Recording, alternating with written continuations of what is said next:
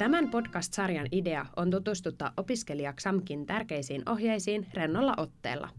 Sarjassa läpikäydään 13 ohjetta, jotka koskettavat korkeakouluopiskelijan arkea. Nämä ohjeet löydät myös XAMKin intranetistä.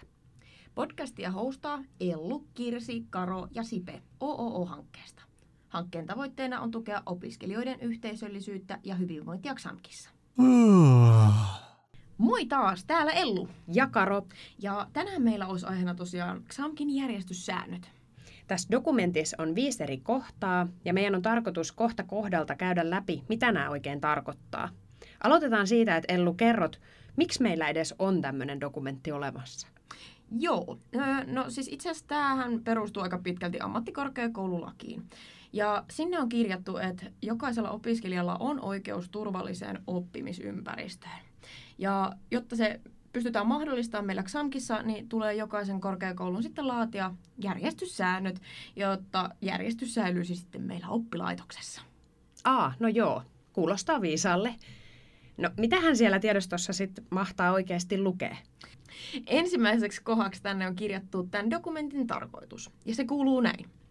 Työturvallisuuslain mukaan työnantaja on tarpeellisilla toimenpiteillä velvollinen huolehtimaan työntekijöiden turvallisuudesta ja terveydestä työssä. Aivan. Eli siis käytännössä, kuten sä aikaisemmin jo mainitsitkin, tämä siis perustuu aika pitkälti lakiin Jep. ja ilmeisesti myös turvallisuuteen. Kyllä. Mitäs, tota, mitä muita kohtia siellä on, kun näitä ilmeisesti viisi oli? Joo, no siis täällä on hyvä käytös sitten seuraavana. Uh, Okei, okay. eli mä arvaan. Sinne on laitettu, että opiskelijalla on oikeus työrauhaan, mikä mm-hmm. ehkä liittyy vähän tuohon, mitä hienosti, hienosti lainasit suoraan. ja että ei saa häiritä tai loukata ketään. Esimerkiksi kiusaaminen on Joo. kielletty. Joo, just niin. Nappi meni.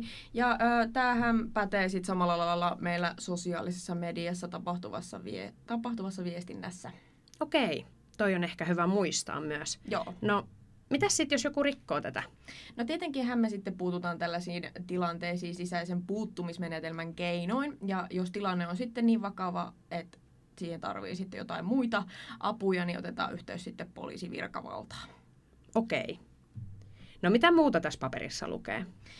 Öö, no kolmantena tänne on kirjattu tämmöinen kuin päihteet ja tupakointi. Eli arvaan taas, meidän korkeakoulussa on päihteetön työympäristö. No, erinomainen arvaus. Ää, eli opiskelu- ja harjoittelutilanteessa päihteiden vaikutuksen alaisena oleminen on kielletty. No, mitäs jos olisin päihteiden vaikutuksen alaisena vaikka harjoittelussa, niin tarkoittaako sitä sitä, että sitten ei paljon opintopisteitä tipu? No kyllähän se näin on. Oot kuule ihan, ihan oikeassa, että ää, tupakkaa toki saapi poltella, mutta tupakkalain mukaisesti, eli ei sisällä eikä heti oven suissa, vaan niille merkatuilla paikoilla kampusalueella. No, tämä on selkeä.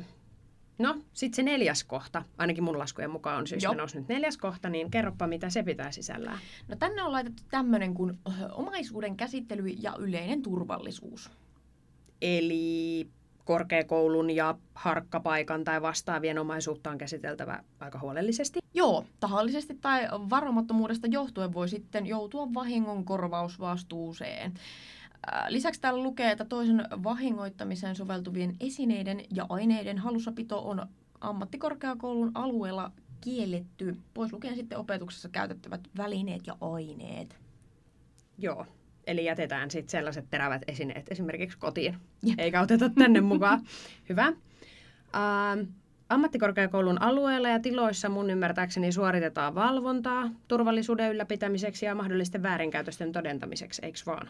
Joo, kyllä. Ja sitten esimerkiksi jos on tarve, niin poliisilla on mahdollista saada käyttöön näitä valvontakamera, ma, valvontakameroiden materiaaleja tarpeen tullen, jotta mahdollinen rikos saadaan selvitettyä.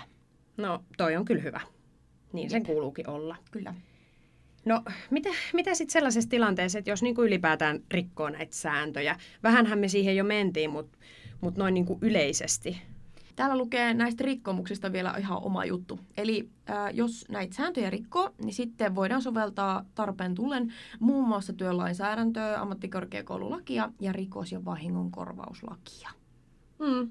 Vaikuttaa siltä, että meidän koulu ei todellakaan ole mikään villilänsi. Joo, joo, ei ole ihan turvallista meillä täällä on.